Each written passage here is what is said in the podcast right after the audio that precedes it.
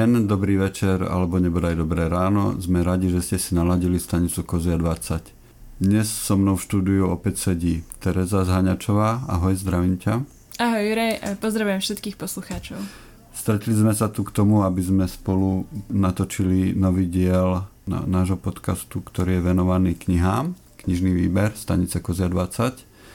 Hovorí sa, že tohtoročná jeseň bude veľmi silná, čo sa týka knižnej úrody, ale musím povedať, že napriek tomu, že je hlboké dovolenkové obdobie, nové knihy stále vychádzajú a vychádzajú nové zaujímavé knihy a práve o nich sa budeme dnes rozprávať. Takže čím začneme? Áno, tak a dnes sme opäť vybrali podľa nášho štandardného formátu uh, tri knižky, ktoré vyšli uh, z beletrie, tri knižky, ktoré vyšli uh, v literatúre faktu, ktoré nás zaujali a takisto máme jeden taký špeciálny bonus, uh, ako vždy, ako už sa stalo takým našim dobrým zvykom, sa dá povedať.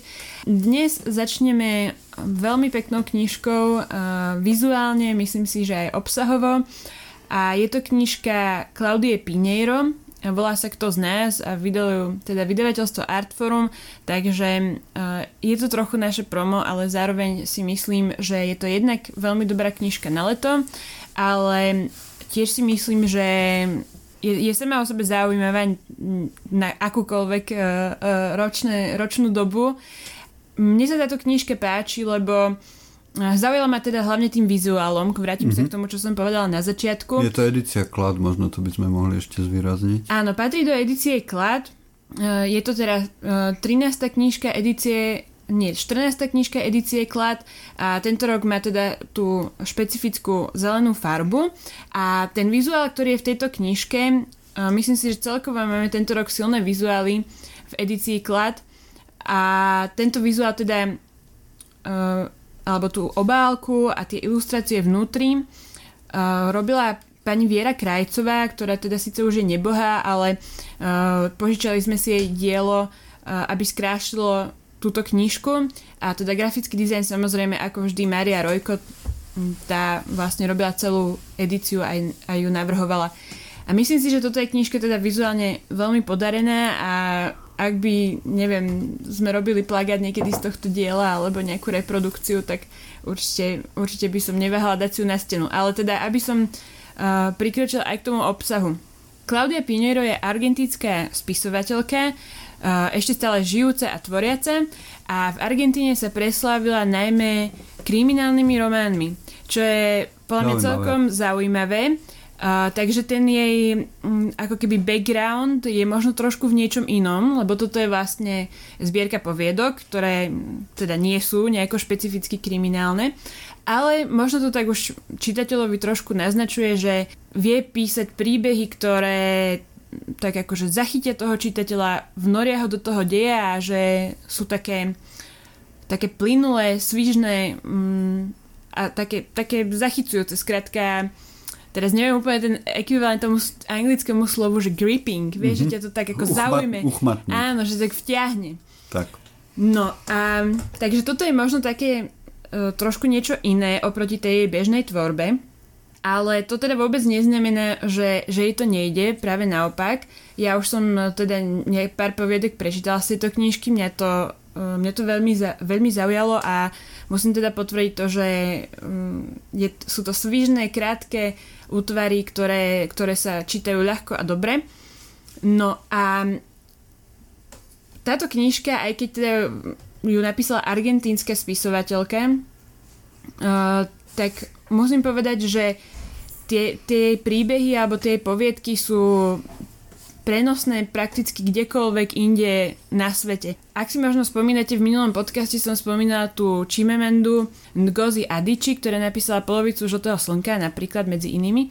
A tam som práve vyzdvihovala to, že vďaka tomu spoznávame práve tie časti sveta, do ktorých možno až tak bežne nezavítame ako návštevníci. Poznávame aj históriu, hej, v tom prípade to bola Nigéria. A táto knižka je práve opačná. Napriek tomu, že ju napísala argentínska spisovateľka, odohráva sa väčšinou v Argentíne, tak sú to skrátka texty. Keby sme zmenili mená tých postav za nejaké slovenské, tak sa to kľudne mohlo stať aj na Slovensku. A to je práve na tomto zaujímavé, že tým postavám sa dejú úplne bežné veci, Myslím si, že pre každého z nás je pomerne jednoduché uh, si predstaviť seba v niektorej tej pozícii tej, tej postavy. Je to teda zbierka poviedok, ktoré ako to, čo mám na poviedkach najradšej, tak presne tu sa to nachádza, že väčšinou to má nejaký prekvapivý zvrat, ktorý mm-hmm. príde na konci. To sa mi teda na tej zbierke páči. A zároveň sú to, sú to situácie, ktoré, ktoré naozaj vieme si predstaviť aj my, možno, že sa v nich ocitneme. Je tam napríklad hneď prvá poviedka, rieši vzťah otcov uh, so svojimi deťmi, respektíve mm-hmm. so synmi, hej. Potom uh, nasledujúca poviedka, vzťah manželky so zosnulým manželom, ktorá proste po jeho smrti odhalí, že mal tajný život, o ktorom proste nič nevedela. A tak ďalej. Čiže uh, sú to situácie, ktoré, ktorých sa teoreticky môže ocitnúť každý, každý z nás. A práve na to možno odkazuje aj ten názov Kto z nás. Čo je ešte možno takým zaujímavým elementom práve v týchto poviedkach uh, je, že v takom materiáli od prekladateľky, ktorá je mimochodom Barbara Sigmundová, veľmi schopná prekladateľka a už nám prekladala viacero knížiek a všetky tie preklady sú mimoriadne vydarené, tak v takom materiáli od, od Barbary Sigmundovej som našla, že kto z nás sa niekedy už nesprával čudne. Takže to je možno aj e, taká zaujímavá vec, že, že a práve odkazuje na ten možno prekvapivý element, že raz za čas príde v živote človeka nejaký skrát, niečo také, čo ho donúti možno, alebo ani než donúti, ale skrátka vyvolá v ňom reakciu, ktorú sám od seba by ani nečakal, a že to je vlastne možno práve na, niekedy na tom živote zaujímavé, a to je aj to, čo dodáva také korenie tejto poviedkovej knihe. Takže ja si myslím, že veľmi zaujímavá vec. Claudia Piñeiro u nás zatiaľ síce neznáma, ale v Argentíne veľmi známa, vraj je to momentálne tretia najprekladanejšia ar- argentínska autorka. Mm-hmm. Takže myslím si, že je na čase, aby aj ľudia na Slovensku ju spoznali a aby si možno prečítali zaujímavú knižku, zaujímavé poviedky. A čo je na tom skvelé, opäť pri poviedkach raz sa nájdeš v jednej, druhá sa ti naopak potom vôbec nepáči, a to je to, že môžeš ísť tou knižkou a nájsť si to, čo ťa zaujíma, čo ťa baví. No skrátka, myslím si, že, že je to knižka pre takmer každého. Mm-hmm. A páči sa mi na tom práve to, že tá Claudia Piñeiro ten jazyk skutočne ovláda, takže nie je to o tom, že jedna knižka by bola možno slabšia mm-hmm. ako, tá, ako nejaká iná. Je to práve o tom, že každý z nás sa v nej nájde kvôli tej životnej situácii, áno, ktoré to môže. Áno, že sa ľahšie stotožníš niektorými hey. vecami. Ináč, keď chcete, chcete ochutnať, že ako píše, tak môžete si pozrieť na medziknihami bodka es ká, mm-hmm. kde je jedna z poviedok z tejto knihy je Poviedkou mesiaca, a tam si ju môžete prečítať, a tam teda trošku nájdeme aj tie kriminálne korene, myslím, v tej, v tej poviedke takým ľahkým spôsobom. Ale nie je to, nie je to, nie je to detektívka ani, ani, ani kriminálna literatúra. Zaujímavá knižka, veľmi zaujímavá. Druhá kniha, ktorú sme vybrali, je Váha slov. Autor je uh, Pascal Mercier, čo je pseudonym. Autor sa skutočným menom volá Peter Bieri a je filozof. Je filozof, čo ma prekvapilo, keď som sa dozvedel, čo som predtým nevedel, lebo ja som poznal to meno iba podľa knihy Nočný vlak do Lisabonu, o ktorej sa veľa hovorilo a ktorú som nečítal v tom období.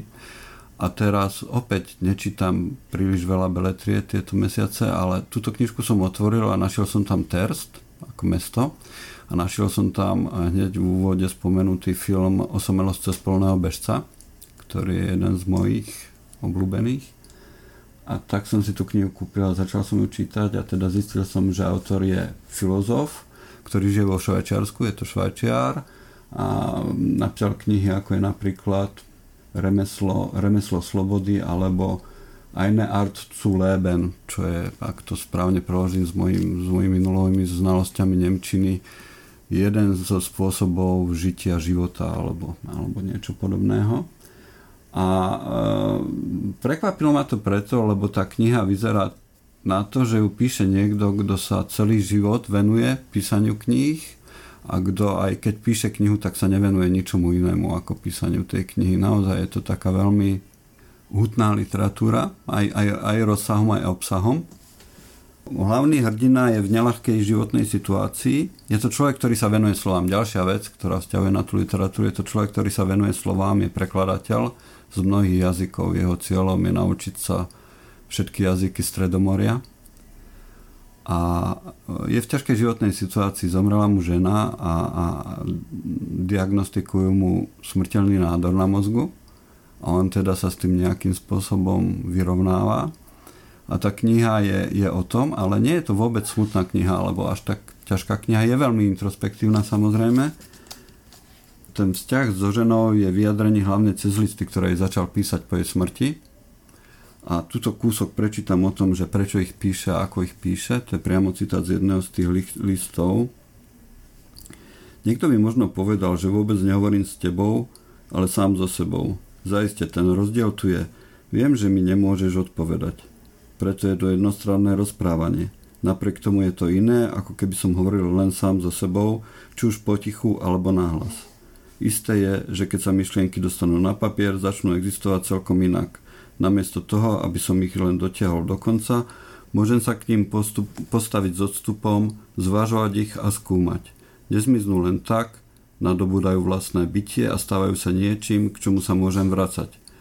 V slovách nadobúdajú výraz a spresňujú sa, čo neplatilo predtým, keď boli len tichými a prchavými epizódami ducha. A vďaka ich presnosti sa učím správne rozprávať a chápať, čo si myslím a kým som vo svojich myšlienkach. Takýchto, takýchto viet, odsekov a strán je v tej knihe veľa. A, a, a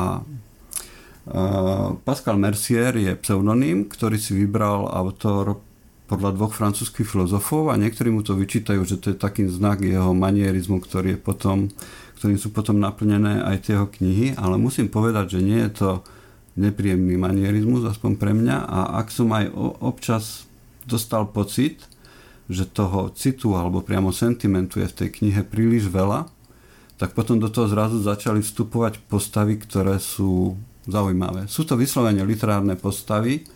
Tá kumulácia tak zaujímavých ľudí, aká sa tu vyskytuje v tej knihe, je, je veľmi nepravdepodobná v bežnom živote. Napriek tomu človek chce spoznať ich osud a chce, chce, chce viac poznať, kto sú tí ľudia.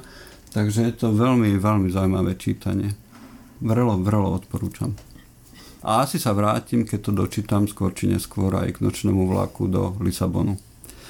A nedávno bol na Facebooku taký status od Márie Kondo, že človek by nemal mať v jednej chvíli viac ako tridsať kníh, čo, čo, čo, čo, čo podľa mňa sa nedá vysvetliť ináč ako tak, že to myslela, že človek by nemal mať viac ako tridsať kníh na pracovnom stole v jednej chvíli. Alebo možno tridsať kníh naraz rozčítaných. Ale, alebo, alebo. V tom prípade by sa s ňou dalo súhlasiť.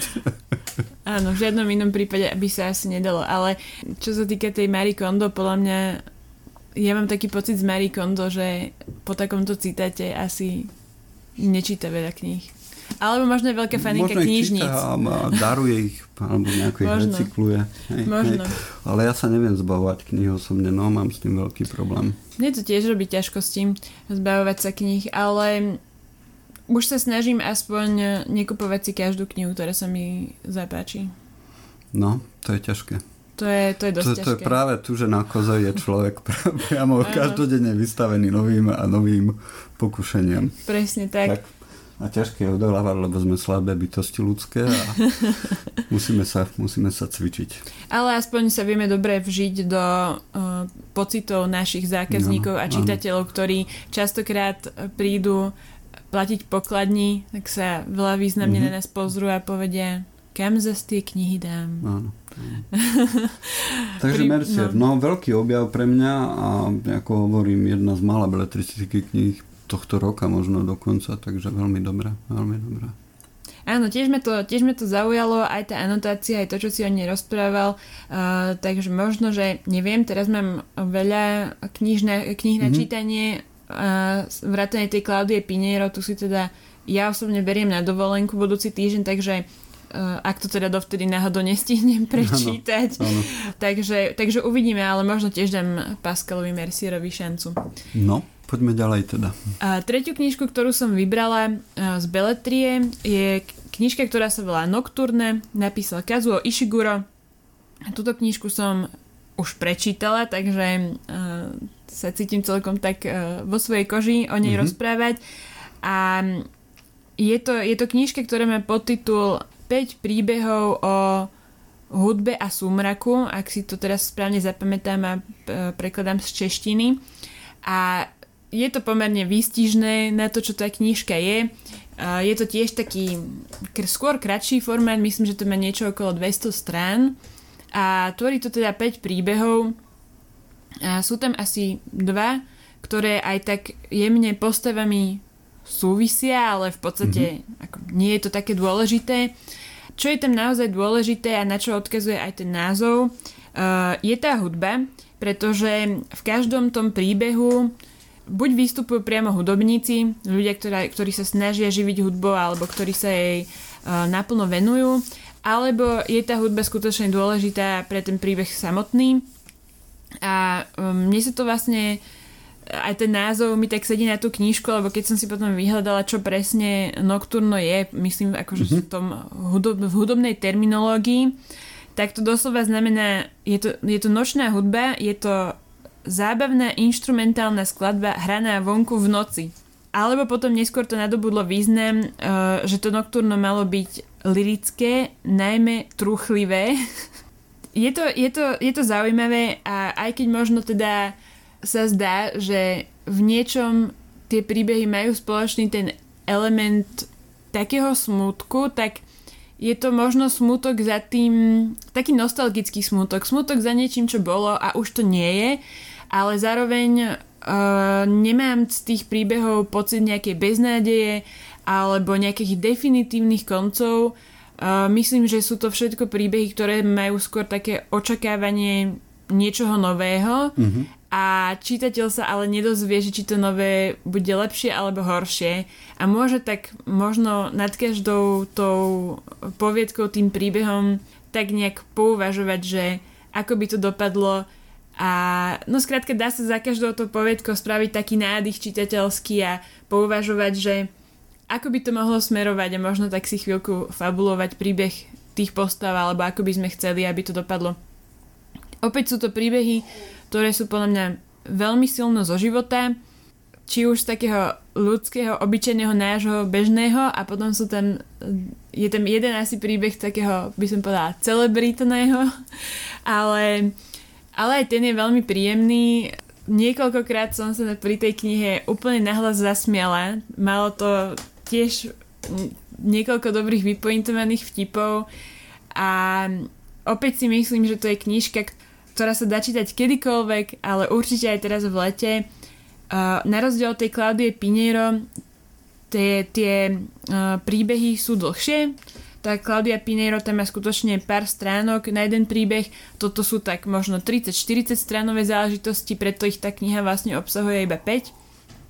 A mne sa to páčilo, bola to... Bola to opäť ľahká, svižná knižka, ktorá sa dobre čítala. Môžete ju prečítať naraz všetkých päť, alebo si to tak dávkovať postupne. Vždy, keď budete mať chuť možno na niečo, čítať si tak pol hodinku alebo tri štvrte, zhltnete ten jeden príbeh a môžete potom zase možno čítať úplne inú knižku.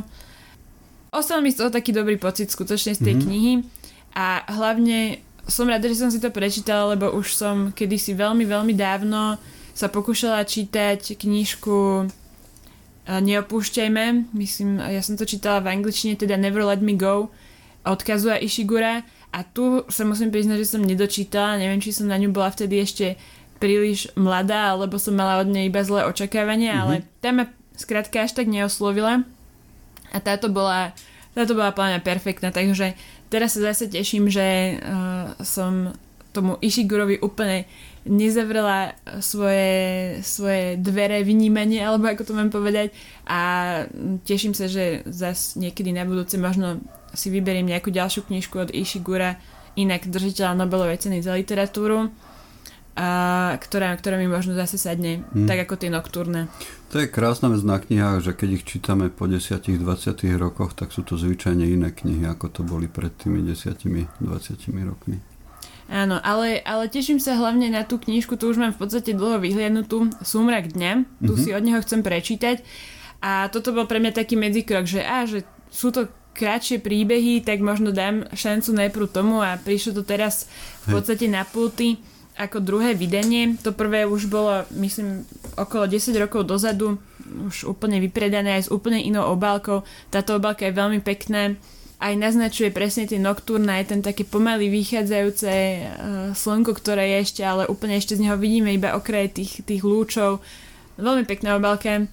Takže som rada, že som tomu dala šancu a teším sa zase aj na ďalšie Ishigurove knihy. Výborne, výborne. On je, treba povedať, aj dobre predávajúci sa autor, že aj z pohľadu takého knihkupeckého. Je to, je to taká široko populárna vec. Ideme na non-fiction knižky? Poďme, nemáme asi na výber. Nemáme na výber. Začneme novinkou z vydavateľstva Absint a musím povedať, že touto knihou ma Absint veľmi potešil, prekvapil a potešil. Kniha sa volá Najbohatší muž všetkých čias, život a doba Jakuba Fuggera a napísal ju Greg Steinmetz, finančný analytik, finančný analytik. A je to fascinujúca knižka. Jakub Fugger sa narodil a žil na prelome pätnásteho a šestnásteho storočia. Vlastne sa narodil pár rokov, doslova pár rokov potom, ako Gutenberg vytlačil to prvé vydanie Biblie na svojom, na svojom, na svojom novom vynáleze. A tá doba bola fascinujúca, lebo to bolo obdobie konca, konca stredoveku vlastne. Začal sa kolonializmus, bola objavená Amerika v deväťdesiatom druhom roku, začalo sa, začal sa kolonializmus, prišla renesancia, bola namalovaná Mona Lisa, Koperník nám povedal, že nie sme stredom vesmíru. Potom prišiel Luther, ktorý povedal, čo povedal. A táto kniha je, je takým veľkým prierezom Európy, pohľadu na Európu tých čias. A to vďaka tomu, že Jakub Fugger, syn sedliaka, sa stal najbohatším mužom v Európe. Keď zomieral, tak vlastnil dve percentá majetku Európy, čo je nepredstaviteľné. A teda, ako to už býva, hovorí sa, že prvý, pr- prvú polovicu života bojovalo o to, aby ten majetok nadobudol a druhú polovicu bojovalo o to, aby ten majetok uchránil. A tá kniha je vo veľkom o stále aktuálnej téme, však môžeme sa pozrieť na dianie u nás vo vzťahu medzi peniazmi, peniazmi a mocou. A tam skutočne on bol človek, ktorý určoval chod histórie zásadným spôsobom, napriek tomu, že keď čítaš dejepisné knihy o ľuďoch, ako je Jakub Fugger, sa tam veľa, veľa nedočítaš zvyčajne a skôr sa tam hovorí o ríšach, ideách, náboženstvách. Ale toto bol človek, ktorý jednal s pápežom a jednal, jednal s cisárom a teda požičiaval im peniaze jednému a druhému a nejakým spôsobom zata- zasahoval do toho diania. Založil, založil dynastiu Habsburgovcov. Že skutočne to bol človek, ktorý určoval tie dejiny svojím spôsobom. A či bol dobrý alebo zlý, to, na to sa aj veľmi teším. Toto to je ďalšia knižka, ktorú si napriek odporúčaniu Marie Kondo kúpim a prečítam. A že či, či to bude dobrý hrdina alebo zlý, to asi veľa záleží od toho, že ako sa pozeráte na kapitalizmus. A či to bude dobrý hrdina, zlý hrdina, alebo nevyhnutné zlo, ktoré musí byť, alebo najlepšie z možných zlých riešení. Tá knižka nám povie veľa o nás. Je to úžasný pohľad do našej histórie a to, že naozaj doslova o našej, opäť prečítam úryvok. Musím sa ospravedlniť za svoje čítanie, ktoré je veľmi neumelecké, ale keby sme tu mali Roberta Rota alebo niekoho, to by bolo krásne, ale žiaľ Bohu, to je nad naše produkčné možnosti. Je tu aj pasáž venovaná Uhorsku a došlo tu k povstaniu sedliakov. To bolo začiatok šestnásteho storočia, bol, vtedy to bola taká populárna krátochvíľa, povstanie sedliakov. To u nás viedol Doža, sa volal, a vystúpil proti nemu. Jediný, kto ho dokázal zastaviť, bol Ján Zápolský.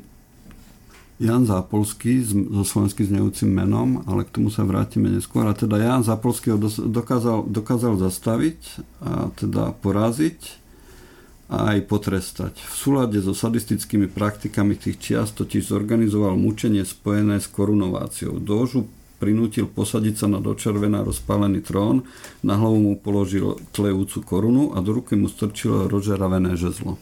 Potom dal Dožu priviazať ku kolu a upáliť, zatiaľ čo jeho podporovateľom dal na výber. Buď zomrú, alebo zaživo zjedia svojho vodcu, ktorý sa mu zvíjal v plameňoch.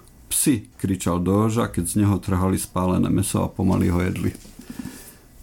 A A teda, aby som to k tomu stiahol, k tej téme, že naša história, Jan Zápolský, aj keď to meno znie slovensky, tak jeho rodičia boli Chorváti, ale zase na druhej strane on sa narodil na Spiši, bol predtým, ako sa stal čiastočne uhorským kráľom, bol, bol, bol grófom. A teda to, že ako sa pozeráme na našu históriu, často okliešnenia, ako by ju tvorilo naozaj iba to, čo sa udialo na našom území, je, je veľmi chybný pohľad. A toto je jedna z knížiek, ktoré nám môže ukázať všetky tie súvislosti a vzťahy, vzťahy, ktoré vlastne určovali, že to, že kto sme teraz a čo sme a kam, o čo sa snažíme. Takže je to veľmi zaujímavá kniha, je to úžasný pohľad podľa mňa na históriu z takej inej strany, ako sa zvyčajne pozerajú historici. Ešte raz napísal ju človek, ktorý dlhé roky robil pre Wall Street žurnál a teda je finančný analytik, nie historik. A myslím, že to bude veľmi zaujímavé si ju prečítať. Veľmi sa teším.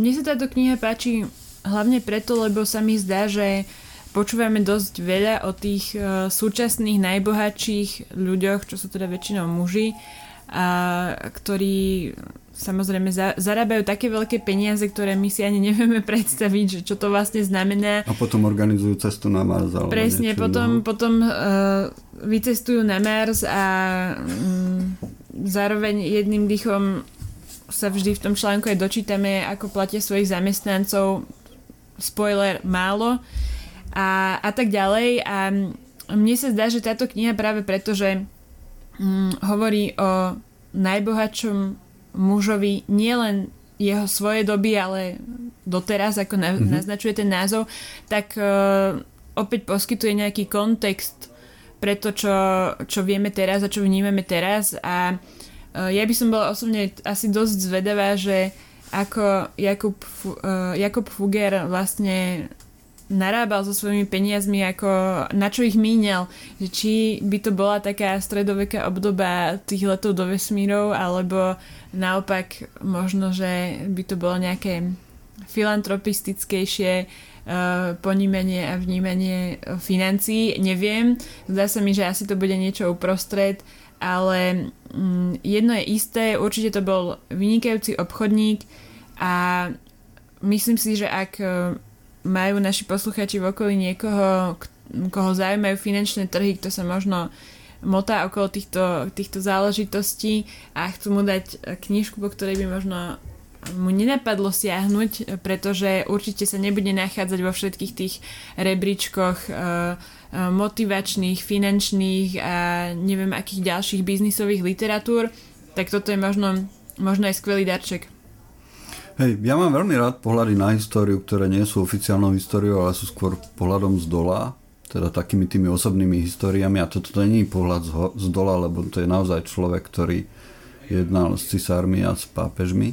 Ale je to taká alternatíva tej oficiálnej histórie, preto ma to tak láka. Mm, zároveň fascinujúce je, že vlastne keď si najbohatší muž svojej doby, mm-hmm. tak za tebou skutočne prichádzajú tí najmocnejšie, najvýznamnejší ľudia, z celého sveta prakticky, alebo v tom v jeho prípade minimálne z Európy, takže asi ten jeho život bol určite naplnený aj uh, mnohými doslova historickými udalosťami, že skrátka bol to človek, ktorý formoval tú históriu a asi nie je úplne na mieste sa na to pozerať iba ako na nejaký uh, dejepisecký záznam o, o nejakom boháčovi, ale je to skutočne človek, ktorý uh, svojim konaním mohol a určite aj musel ovplyvňovať dianie dejín, takže mm-hmm. uh, a pritom neznámy človek, o ktorom v podstate myslím si, že doteraz nikto z nás nepočul ani nemal uh, nejakú potrebu sa nad tým zamýšľať, koniec koncov aj tá anotácia sa vlastne začína tak, že kto bol najbohatší muž všetkých čias, je to Mark Zuckerberg, je to Jeff Bezos a neviem aké mená tam sú. Meno Fugger som nepočul. Presne tak, a je to na tejto no, obálke. A je to ano. Jakub Fugger, o ktorom sme Nikto nevedeli nič. No. Tak možno to je tá výhoda dnešnej doby, že te, teda peniaze sú stále dôležité, ale aspoň sú rozložené medzi viacej ľudí, nie iba jeden ten veľmi bohatý človek našťastie. a asi snáď teda veríme tomu, že vieme o tých ľuďoch viac, ako sa o nich vedelo v minulosti. Nesmierne ma zaujíma, že ako niekto mohol dať do, do, dokopy tento príbeh, lebo opäť to asi nebolo príliš spomínané v oficiálnych, v oficiálnych historických zväzkoch, tak ako sa písala história, že, že z akých prameňov čerpal autor tejto knihy a ako vlastne poskladal tento príbeh. Ale to sa možno Hej. zistíme pri čítaní. Je myslím, to zaujímavé. Že, myslím, že to píše aj v Doslove, teraz keď Aha. som si to pozerala, uh, že to bolo pomerne náročné, lebo toto predsa nie je človek, o ktorom sa dočítaš vo Forbes uh, alebo iných časopisoch. A už uh, teda samozrejme v tých súčasných, že by sa nejako spomínala, za tie jeho doby také, také neboli. Ako si ty hovoril, tak vlastne vtedy... Víš, ale aj keď sa tlač... písali kroniky v tých mm. dobách, tak do tých kroník sa nepísalo asi, že Fugger sa stretol s pápežom a dohodol sa, že mu požičia toľko a toľko peňazí a za to odstúpi tieto a tieto mestá cisárovi, ktorý sa vyteší z toho, že vyhral nejakú vojnu. No a myslím si, že ak si o tom niekto vie to záznam, tak to bol skôr ten Fugger. Hej. Dobre, dobre, dobre, tak poďme ďalej.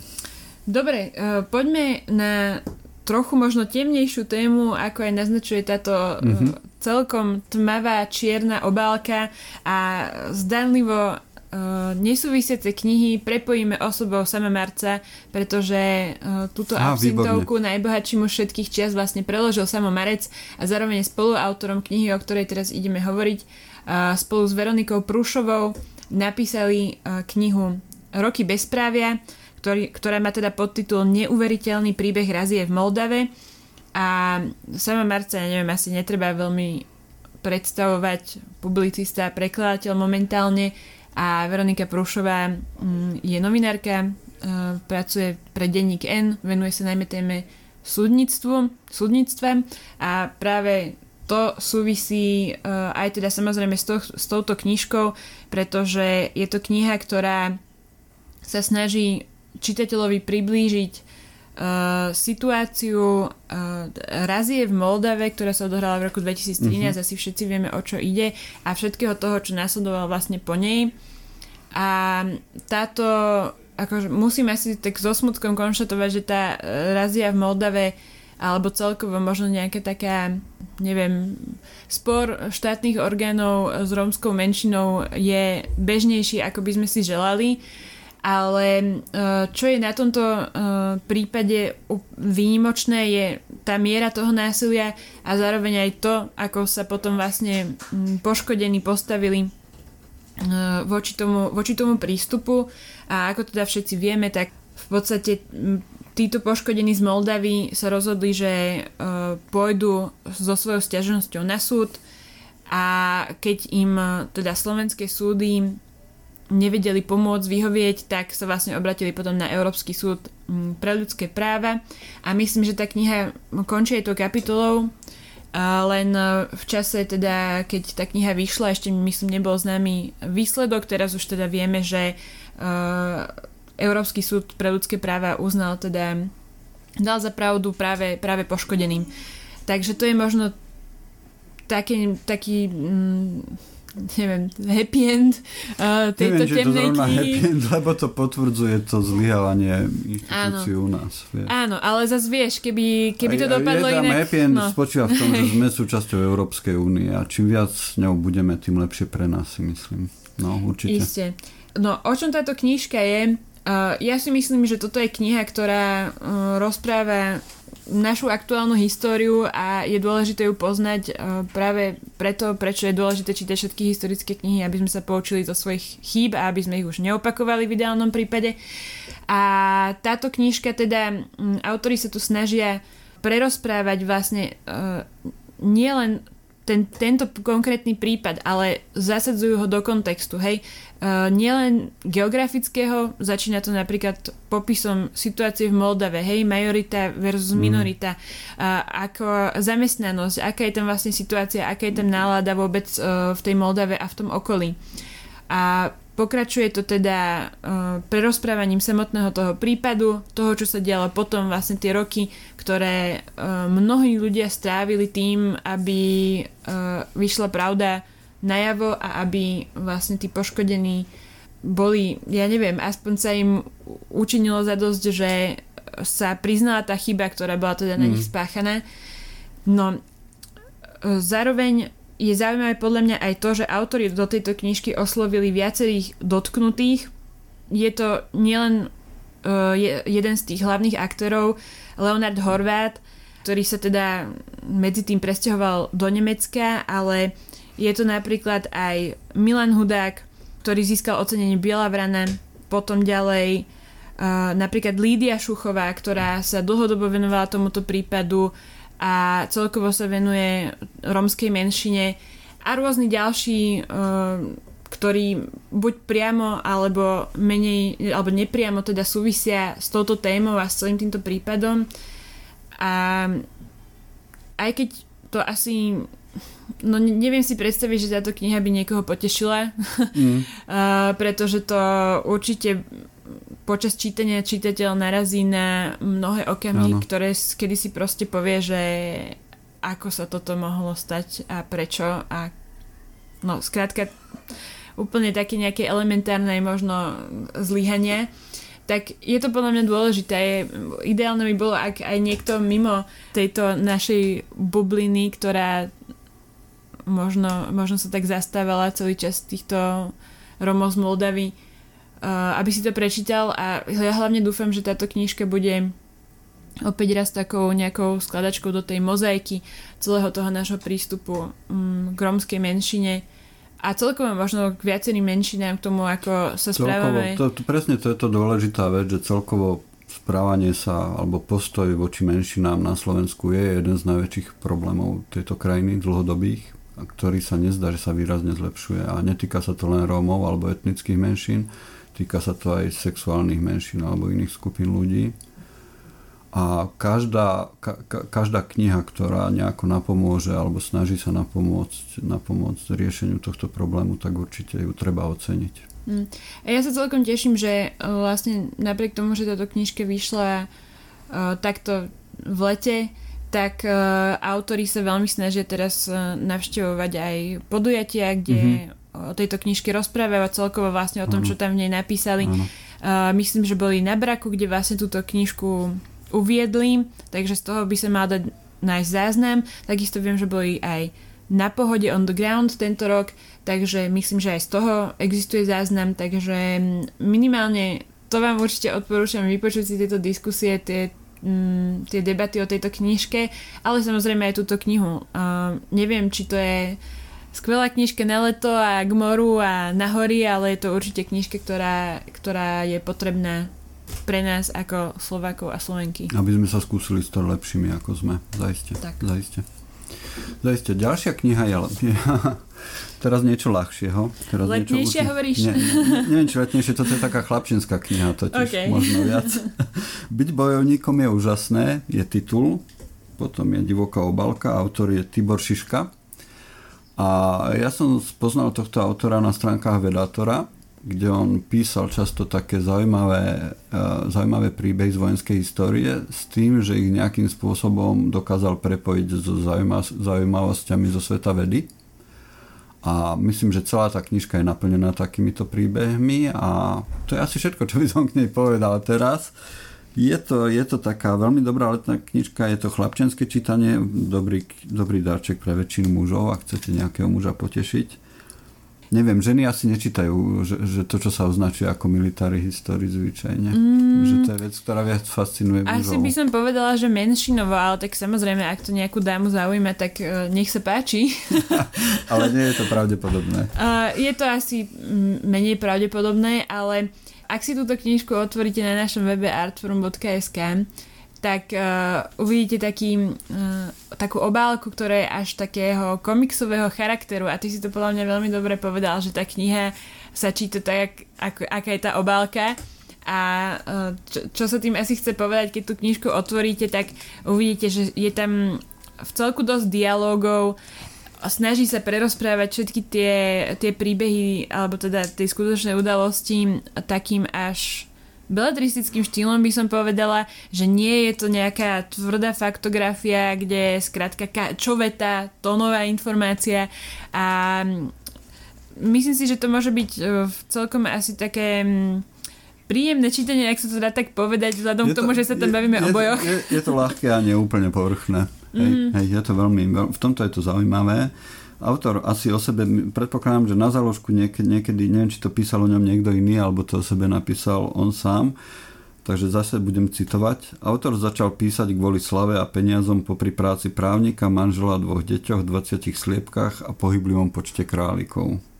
Áno, tak to asi naznačuje, že, že, že tá knižka nebude úplne uh, seriózna, v zmysle vážna a zadumčivá, ale bude to, bude to knižka, ktorá bude mať v sebe aj humor a bude si možno z niektorých vecí vedieť aj vystreliť, ale každopádne uh, je to knižka, ktorá je založená m, na realite. To znamená, že to, čo sa tam v nej dočítate, to v podstate môžete brať za, za historický fakt. Nie je to, nie je to teda v nejakom zmysle vymyslená kniha. Mm-hmm. Dobre, ideme k bonusu? Poďme k bonusu a tento bonus si si vybral ty. Takže áno. Opäť nechám ho predstaviť. Jedná sa o knižku Štefánik, ktorá vyšla vo vydavateľstve Slovart a je to komiksový román. Komiksový román a je to doslova komiksový román. Nie je to Štefanikov životopis. Ja opäť ocitujem, dneska, dneska stále niečo čítam, ale prečítam edičnú poznámku, nie, prečítam, aha, áno, ktorú napísal Ondrej, Ondrej Kavalír. Kniha, ktorú držíte v ruke, nie je klasický historický komiks. Nepravdepodobná osobnosť a jej príbeh boli pre nás dôležitejšie než výročia z kalendára. Stávanie pomníkov sme radi prenechali iným, jedným z nich je napokon aj sochár Bohumil Kafka z našej knihy. Nás fascinoval príbeh pátrania, príbeh dekonštrukcie. Nie Štefánik z historickej učebnice, ale z komiksového románu.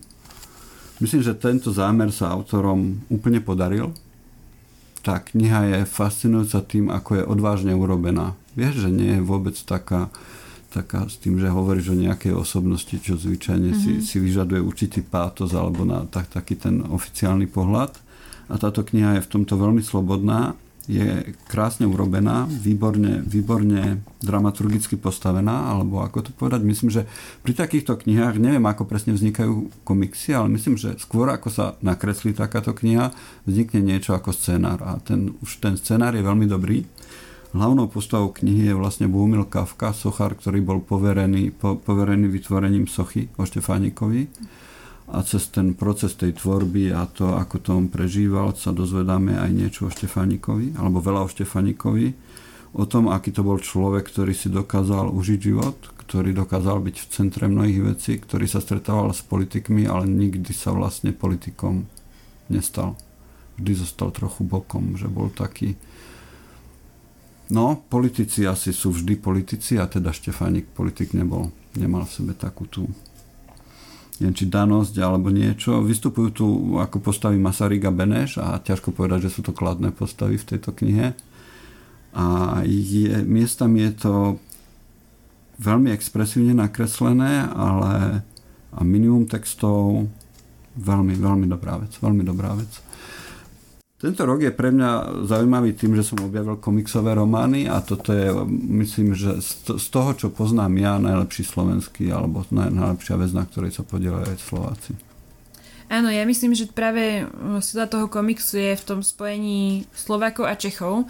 Myslím, je to československá knižka áno, vlastne. Myslím, že tento... Áno, originál tohto komiksového románu vyšiel po česky vo vydavateľstve Labyrint v Prahe roku dvetisícdvadsaťjeden.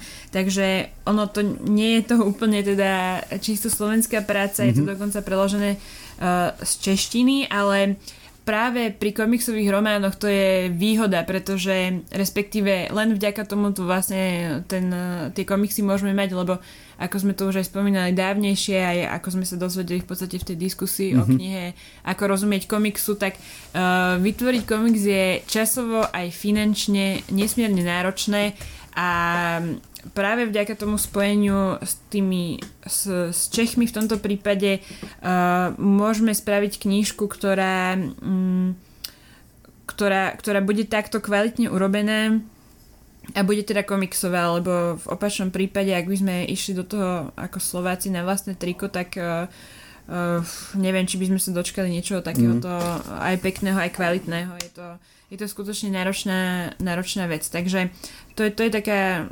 možno zaujímavosť v tomto konkrétnom prípade. A tá knižka možno na prvý pohľad budí taký dojem, že Uh, aj z tej našej skúsenosti, že už vyšli dobrodružstva Milana mm-hmm. Rasislava Štefánika, mm-hmm. čo bol komiks pre deti. Uh, muž Štefánik, myslím sa to volá, to, to bolo také skoro až leporelo o Štefánikovi, takisto pre deti, ale táto knižka, povedz ty sám, že od, od akého veku by si ju dal čítať uh. čitateľom. Sú to aspoň nejaký názročný, alebo... No, názroční, môž, názroční môžu byť, ale mm-hmm. myslím, že od strednej školy hore neskôr. Skôr to asi nemá zmysel, lebo mm-hmm. to, naozaj to je hlavne kniha o tom, ako my sa pozeráme na historické osobnosti, aký je vzťah mm-hmm. medzi historickou osobnosťou a skutočným človekom, z ktorého sme tú osobnú, historickú osobnosť nejakým spôsobom vytvorili. Na to vlastne, vlastne, vlastne pohľad na to, ako nazeráme na realitu, ako vytvárame históriu, ako, ako, ako, ako, ako, si, ju, ako si ju budujeme. A uh, úplne pri tejto knihe si to človek uvedomí, že sú knihy, sú filmy a je komiksový román ako niečo medzi tým. A tú knihu si čítate, tú knihu si pozeráte a ani jedno, ani druhé to slovo ne, ne, nevystihuje úplne to, čo s tou knihou robíte. Je to taký iný, iná forma prežitku, nie je to kniha, nie je to film, je to niečo medzi tým. Veľmi dobré, veľmi dobré. Ja Som také, rád, že to vyšlo po slovensky. Ja mám také osobné kritérium komiksu uh, pre mňa, neviem, či by sa dalo použiť aj všeobecne, ale keď mám pocit, že tie ilustrácie sú urobené tak, že bez nich by tá kniha nemohla, nebola by samostojná ako text. Vieš, že vtedy mm. je to dobrý komiks, keď tie ilustrácie a forma, ako je ten komiks spravený, uh, je práve tá pridaná hodnota, ktorá ťa ako čitateľa obohacuje v tvojom zážitku. Prvýkrát som si to uvedomila pri čítaní takého detského komiksu uh, o Darwinovi. Mm-hmm. Vyšiel zatiaľ v češtine iba a to ma vtedy úplne zasiahlo, lebo bol to francúzsky autor, ktorého, na ktorého si teraz nespomínam, ale určite si tú knižku nájdete, ak máte, ja neviem, deti od desať rokov, perfektný komiks. No, tam som si prvýkrát uvedomila, ak, aký je to čitateľský rozdiel, keď niekto skutočne vie, prečo robí tú knižku vo forme komiksu.